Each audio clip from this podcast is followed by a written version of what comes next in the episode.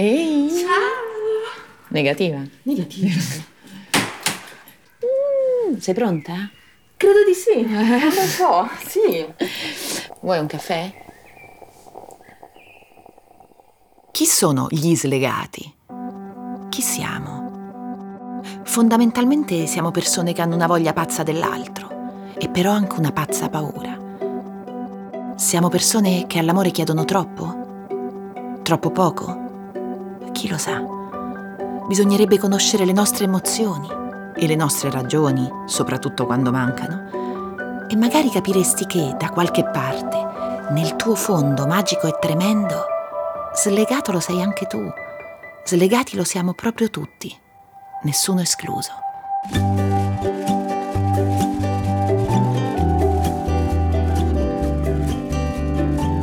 Sono Chiara Gamberale e questo è un podcast di Cora Media. Si chiama Gli Slegati. E se non esistesse la letteratura, eh, significherebbe che la vita ci basta. E invece no, invece la vita è destinata a non bastarci e soprattutto è destinata a non bastare a un certo tipo di persone, che sono proprio gli slegati protagonisti di, di questo episodio.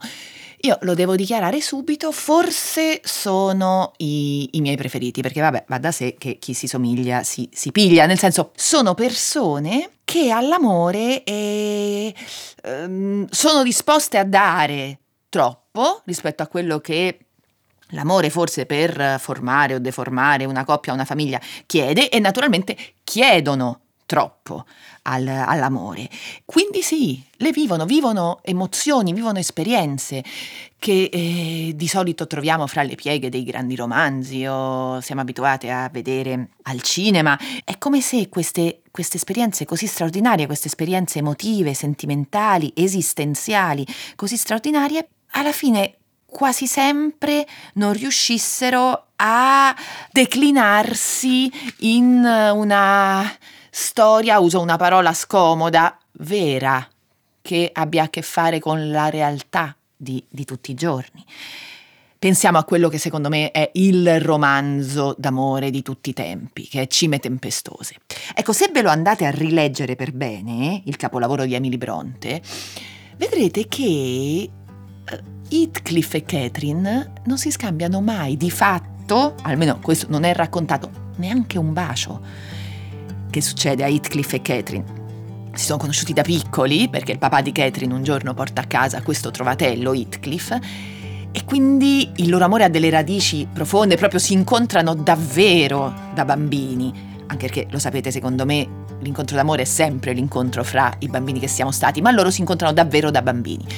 Dopodiché sposeranno altre persone, faranno figli con altre persone, ma quello che li lega è più forte eh, della possibilità di un rapporto fisico, di un matrimonio, di figli, di tutto. A un certo punto la governante non ne può più e dirà, eh, dice a Catherine, dice ma che c'ha questo Itri? Ma perché? Basta! E lei dice quella memorabile frase, dice ma Heathcliff, sono io.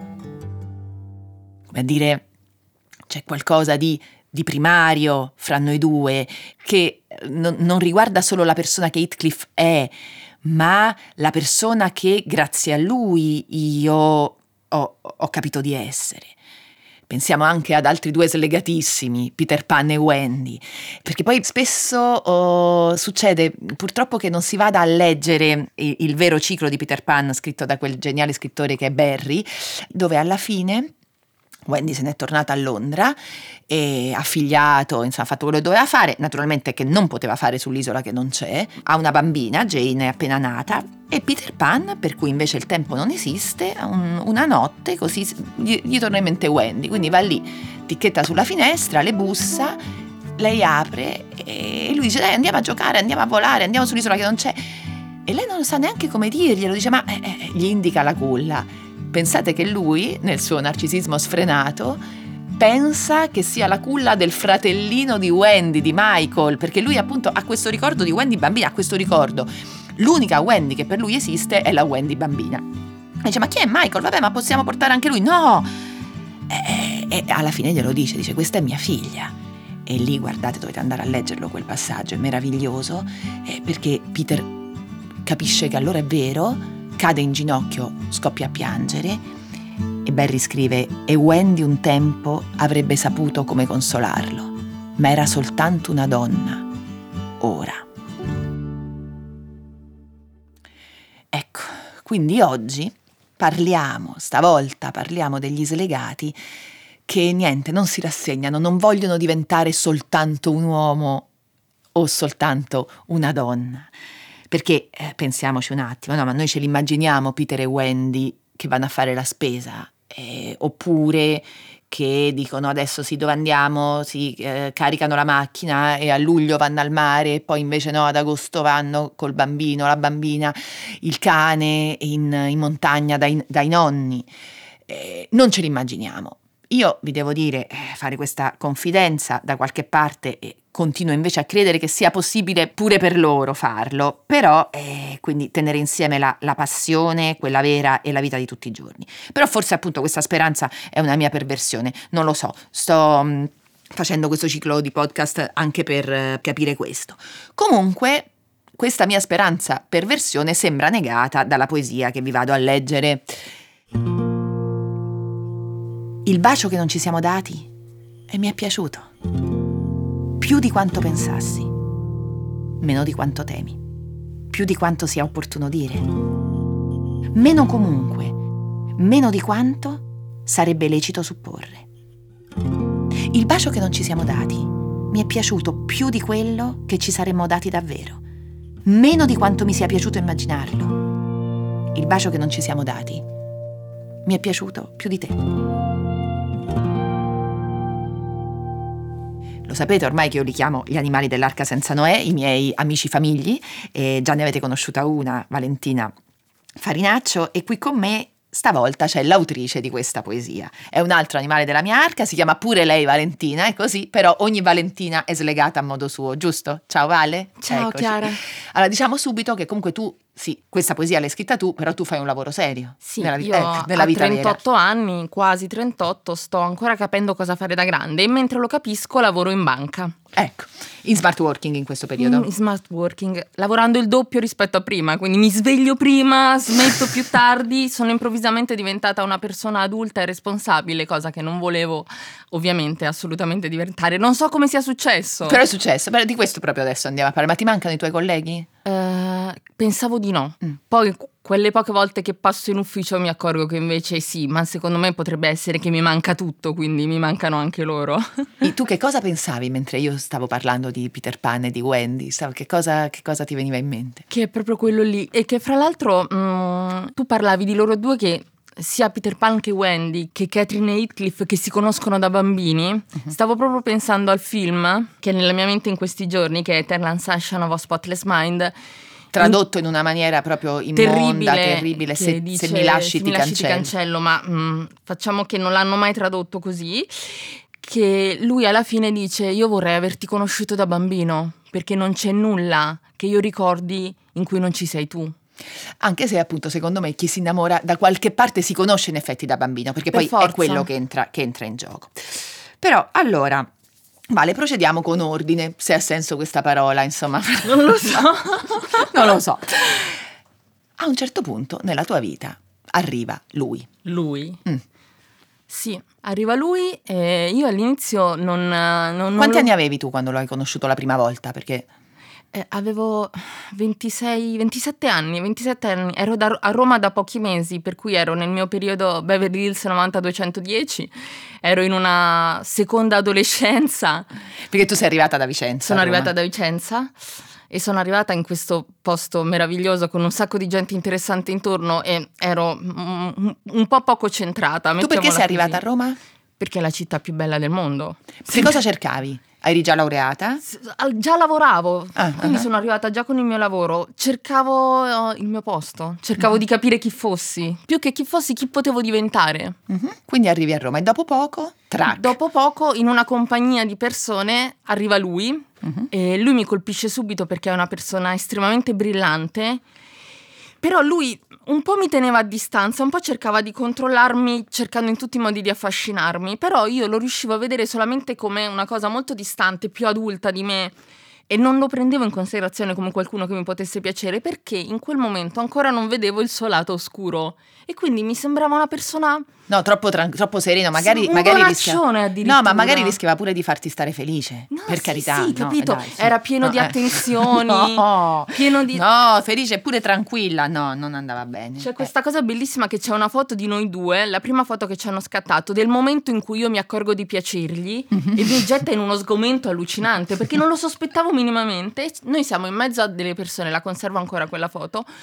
Io mi accorgo che lui mi sta fissando e passo la successiva ora girata dall'altra parte rispetto a dove tutti stanno guardando rispetto a quello che sta succedendo. Quindi c'è questa foto di me in una posizione innaturale con il viso totalmente girato dall'altra parte e lui che mi fissa.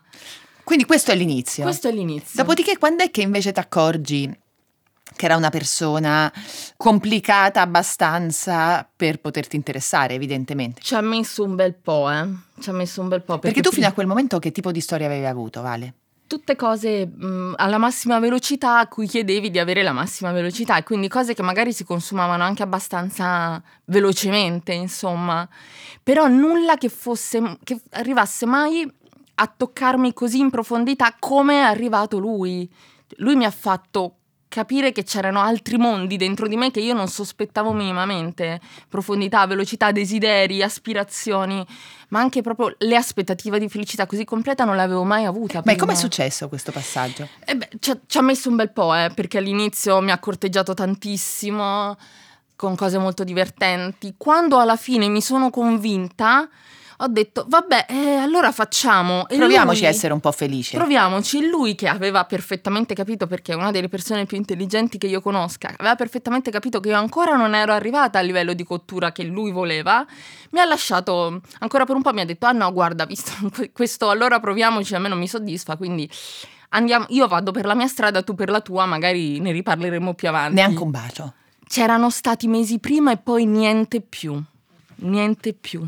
Tra l'altro il primo bacio ti divertirebbe molto perché è stato dopo un gioco del silenzio. Ah, ma dai. Sì. Cioè?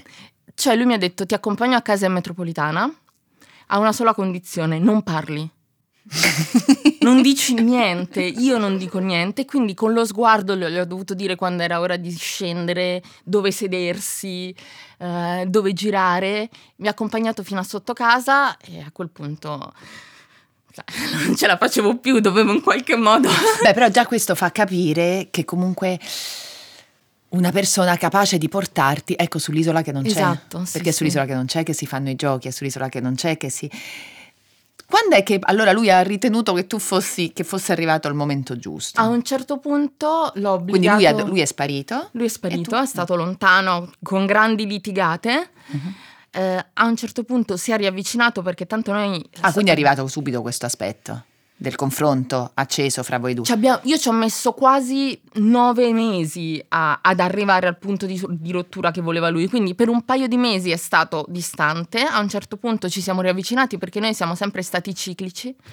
Io l'ho costretto ad arrivare a una serata in cui c'ero io e a quel punto l'ho- gli ho detto ok tu adesso sali in macchina con me e ritorni al mondo fra un paio di giorni. L'ho rapito e me lo sono portato a casa e a quel punto c'è stato proprio il momento in cui gli ho detto io ti amo! E da lì? E da lì è iniziata la prima una delle prime puntate de- del nostro amore allucinante, che erano tre mesi di pura grazia e mh, di un- una felicità infinita e poi... Cosa chiami tu, Vale, felicità in amore? È, è quella cosa che ti stupisce, cioè ti stupisci per quanto sei felice.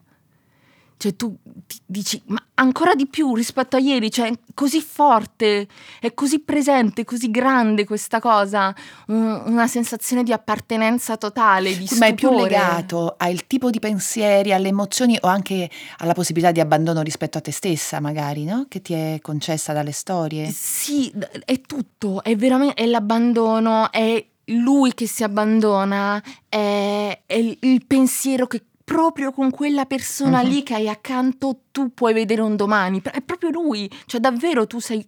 Cioè la persona che per ti piace me. di più del mondo e dormi nel mio letto. Sì, e, e dormi insieme a me. È più, è an- ancora di più era il pensiero di domani con te, ancora più del pensiero di oggi, cioè ci sarai davvero ancora domani, tutto questo ci sarà ancora per e avevate domani. progetti voi? Noi siamo andati a vivere insieme, credo, almeno tre volte, in tre case diverse. E il nome dei figli era già stato scelto, iscritto. E poi che cosa succedeva invece ogni volta dopo i tre mesi? Dopo tre mesi di totale ascesa cominciava la discesa. Cominciava lui a, a far vincere il suo mondo reale, quindi i suoi pensieri bui che mi allontanavano. Io sì, che però sono anche quelli che tu reclamavi inizialmente, non ti piaceva perché non, perché non sentivi bu- abbastanza buio, esatto. poi invece quando è arrivato il buio... Era troppo. Ah. Era, cioè, il buio in due si poteva sostenere, ma se lui mi teneva fuori da che. Che significa buio... troppo buio per una relazione, secondo te? C'è quel buio che non riesci nemmeno a condividere con la persona con cui stai. Mm. Non riesci a farla entrare in quel buio e qualsiasi, probabilmente io da persona che era accanto a lui, qualsiasi cosa facessi era la cosa sbagliata. Cercare di portare un po' di luce ovviamente lo offendeva. Cercare invece di curarlo come una malattia lo offendeva. Ehm, sì, è proprio come quando Wendy dice a Peter Pan, eh, ma tu mi ami? E quello le risponde, io provo per te l'amore che si può provare per una madre.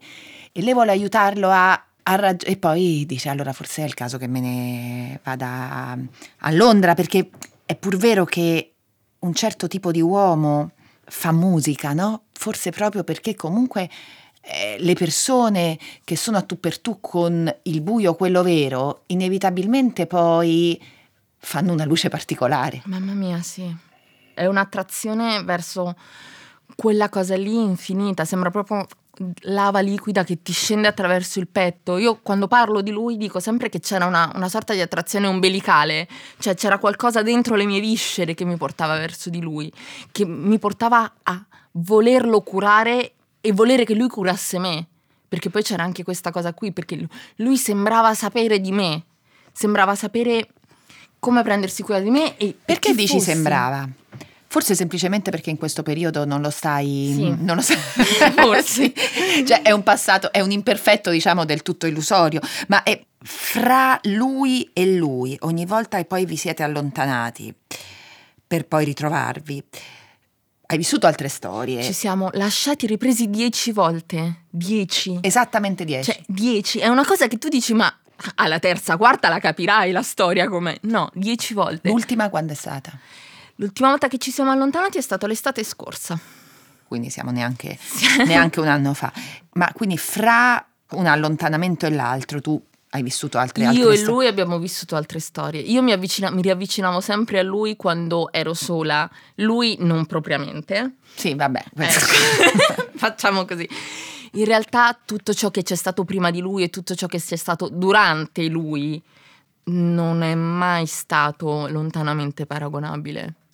Cioè, io sentivo ogni giorno, sento ogni giorno della mia vita che non c'è, manca quella cosa in più manca sempre. So- e ad esempio storie che magari sono state in grado di darti un po' più di tranquillità, grazie a quella tranquillità non ti facevano comunque evitare di sentire la nostalgia. No, perché durava per un po'. Per un po' durava il... dicevo, ok, mi sono stancata degli, am- degli amori infelici, adesso sono passata a quelli felici. Però poi nel momento in cui si normalizza passa il primo momento di innamoramento folle che hanno tutte le storie, quando cominciava a normalizzarsi io sentivo che mancava quell'intensità lì e quella velocità lì, quel, quell'appartenenza, quella forza, anche perché poi dopo la seconda, terza, quarta volta che ritorni insieme comincia anche un'illusione di predestinazione assoluta, perché dici sì, ecco, però, a tornare però, qua... Però a un certo punto non vi siete mai dopo appunto la terza, quarta volta. Dice, data questa predestinazione assoluta, Cosa vogliamo fare per non ritrovarci fra tre mesi così? E invece mai, non c'è stato mai questo... Abbiamo anche provato ad andare in terapia, pensa. Una delle volte che ci siamo rimessi insieme io gli ho detto ok, oggi ci mettiamo insieme, domani andiamo a fare terapia di coppia, ma va tutto bene, adesso va tutto bene, fra tre mesi riscendi. Ah, io ecco. gli dicevo hai eh. la scadenza dopo 90 giorni. E nulla, non... in quel caso la sua terapista ci ha, ci ha scaricato, ha detto no, non me la sento. Che- cioè?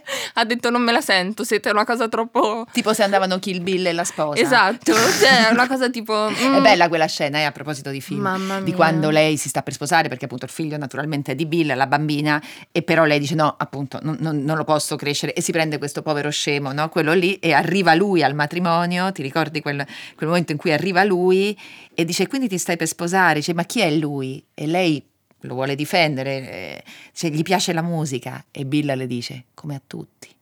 E lei ride in quella risata, già è sua, lui la truciderà da lì a poco, no? l'ammazzerà, sarà l'eccidio della sposa e però lei ride perché...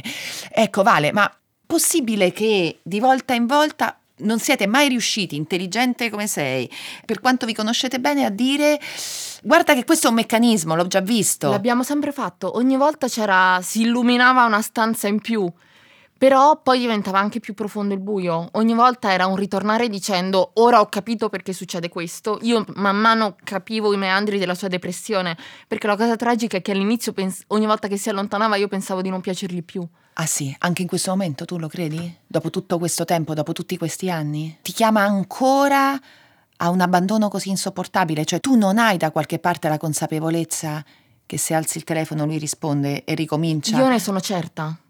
Dopo un po' di distanza sono certa che se alza il telefono lui o se lo alzo io ricomincia. Però io forse sono in grado di eh, mantenere il- la voglia di stare insieme, di condividere più del buio. Lui fa vincere il buio. Sì, anche se fa anche la parte sporca al posto tuo. Perché un certo tipo di donna abituata ad emozioni appunto più romanzesche che di questo pianeta, spesso cerca un uomo così complicato perché almeno è anche un modo per distrarsi dai suoi stessi mostri, no? Nel senso che lui ti fa anche il piacere di fare la parte sporca del distruttore. Perché magari con un altro mio. tipo di uomo saresti tu a, a- non hai questa sensazione? Assolutamente sì, assolutamente sì. Anche se eh, ogni volta viene sotterrata dal fatto che, essendo l'inizio così pieno di luce e di grazia, sembra sempre che lui arrivi sapendo esattamente chi sono. Ecco, questa è Mm. una cosa che mi frega. La sensazione che nessuno al mondo come lui mi conosca. Tu pensi che questo sia eh, una sensazione o che sia vero? In qualche modo credo che lui abbia una visione parziale, ma completa come ce l'ha lui non ce l'ha nessuno. E- e- o forse eh, più che di conoscenza si parla di un'intuizione magica profonda, perché magari tante persone possono anche capire aspetti di te che magari a lui sfuggono.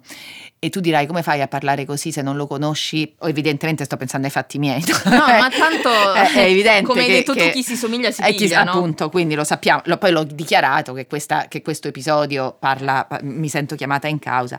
Però vale, appunto, proprio per questo voglio rivolgere a te la domanda che di solito rivolgo a me stessa.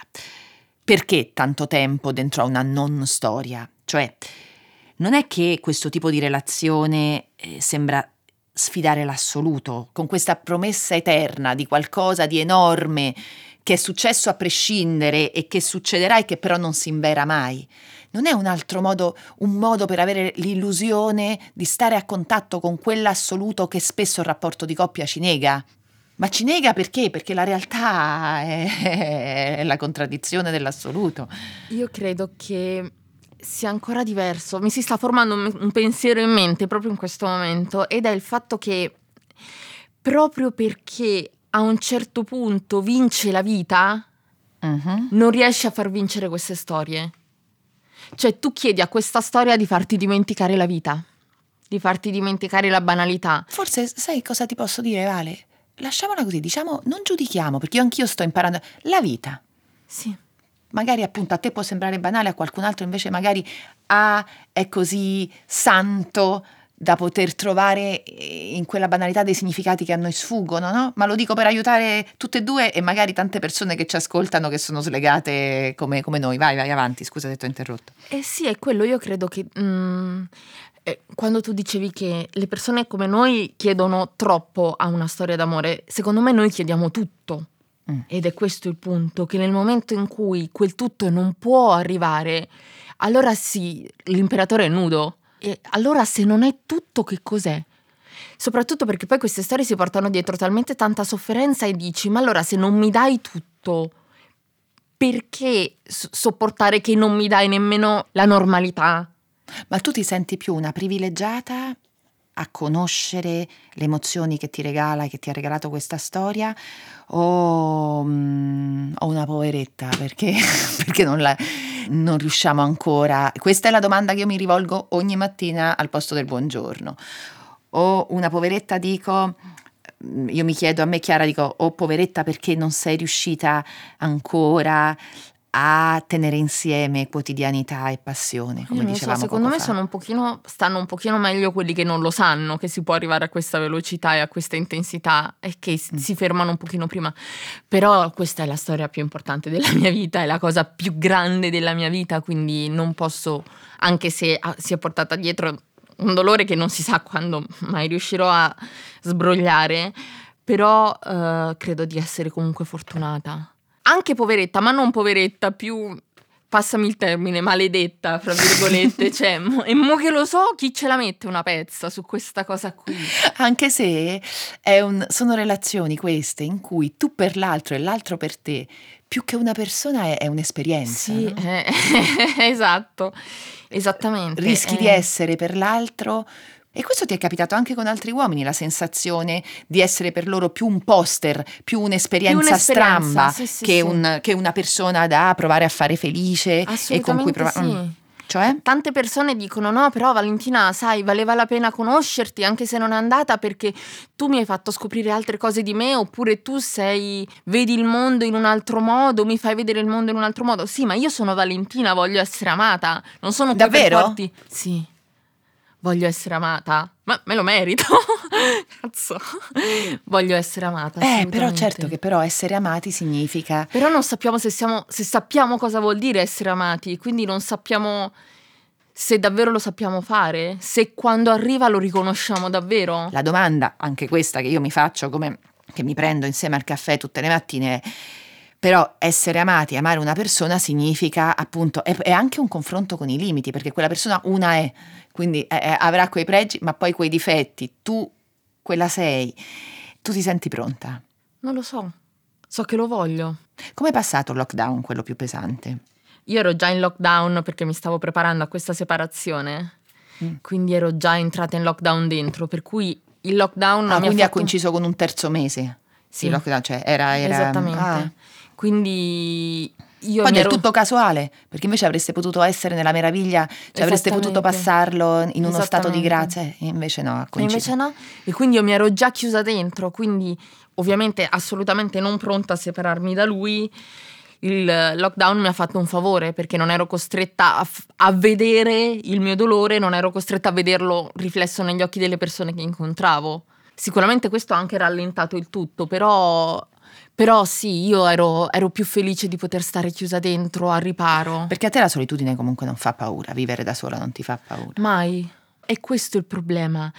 Molto, mi fa sentire molto più sola stare con qualcuno che non, non mi fa sentire felice, eh, davvero capita, davvero completa, piuttosto che stare da sola. Ma infatti, guarda Vale, io ho, anche ho passato la maggior parte del, del lockdown da sola con Vita, con mia figlia c'è stata tanta retorica in quei mesi, no? Ah, le persone da sole. Io invece pensavo, dico, ma forse sto meglio io di chi è costretto a casa magari con una moglie che non ama più, con un esatto. marito che è abituato a tradire. Io poi sono convinta che solo chi sa stare da solo sa stare anche con un'altra persona, anche se forse hai mai la sensazione, perché anche la solitudine è un'assenza di limiti però se ci pensi. Ma io lì. ho sempre pens- ho pensato, da poco mi sono accorta che è vero, solo chi sa stare da solo sa anche stare in due, ma è anche vero che stare da soli non ci, non ci dà nessun indizio sulla vita di coppia, su come si sta nella vita di coppia. Sì, però anche relazioni come quella che ci hai raccontato dà davvero un indizio su come tu no. sapresti stare in coppia. No, assolutamente no. Assolutamente no. Dà un indizio su, sul tipo di anima che hai, sul, sulla resistenza, sulla resistenza sulla, su, sulle tue allergie, nel senso ad esempio se sei più allergico al reale o, al, o, alla, o alla, sofferenza. E, ehm, ma secondo te, Vale, slegati quindi, si nasce o si diventa? Te la devi beccare pure tu questa domanda. Assolutamente si nasce. Forse si può diventare legati con un sacco di amore, un sacco di fortuna e un sacco di terapia. Con tutte queste tre cose insieme magari si impara a diventare legati. Ci spero, lo spero per me, lo spero per te e per tutte le persone che ci somigliano. Lo spero, lo credo. A meno che non ci sia un'accettazione, perché qua non è detto che legati è meglio che slegati. Eh, io credo che l'importante sia sentirsi bene nella condizione che si vive, ecco, non desiderare... Non desiderare un'altra cosa. non desiderare un'altra cosa. Sì, anche lì poi bisognerebbe capire, fare la raccolta differenziata fra Esatto. desideri e paure, e vabbè, qui è, è, è Se lunghissima. vogliamo Io- una storia perché vogliamo sentirci amati e quindi una storia è il mezzo per sentirci amati perché non è la stessa cosa. Quindi Eh eh, no, eh no, io comunque veramente Vale, grazie, davvero. Grazie a te. Grazie. Eh, bella, come si chiamano le terapie? Questa è una sorta di terapia a due? No, però siamo anche tanti, eh, ci sono anche Sì, tante persone che stanno di ascoltando. gruppo. Terapia di gruppo. Terapia di gruppo, però io continuavo a pensare mentre parlava Valentina, proprio io sono Heathcliff, Io sono quella è perché è, è- ma, ma è inevitabile perché certi amori non possono avere a che fare con un legame vero e proprio, ma forse proprio perché non è che ci rimandano all'altro e ci rimandano al mittente, ci rimandano a noi. Che meraviglia! E però anche che paura.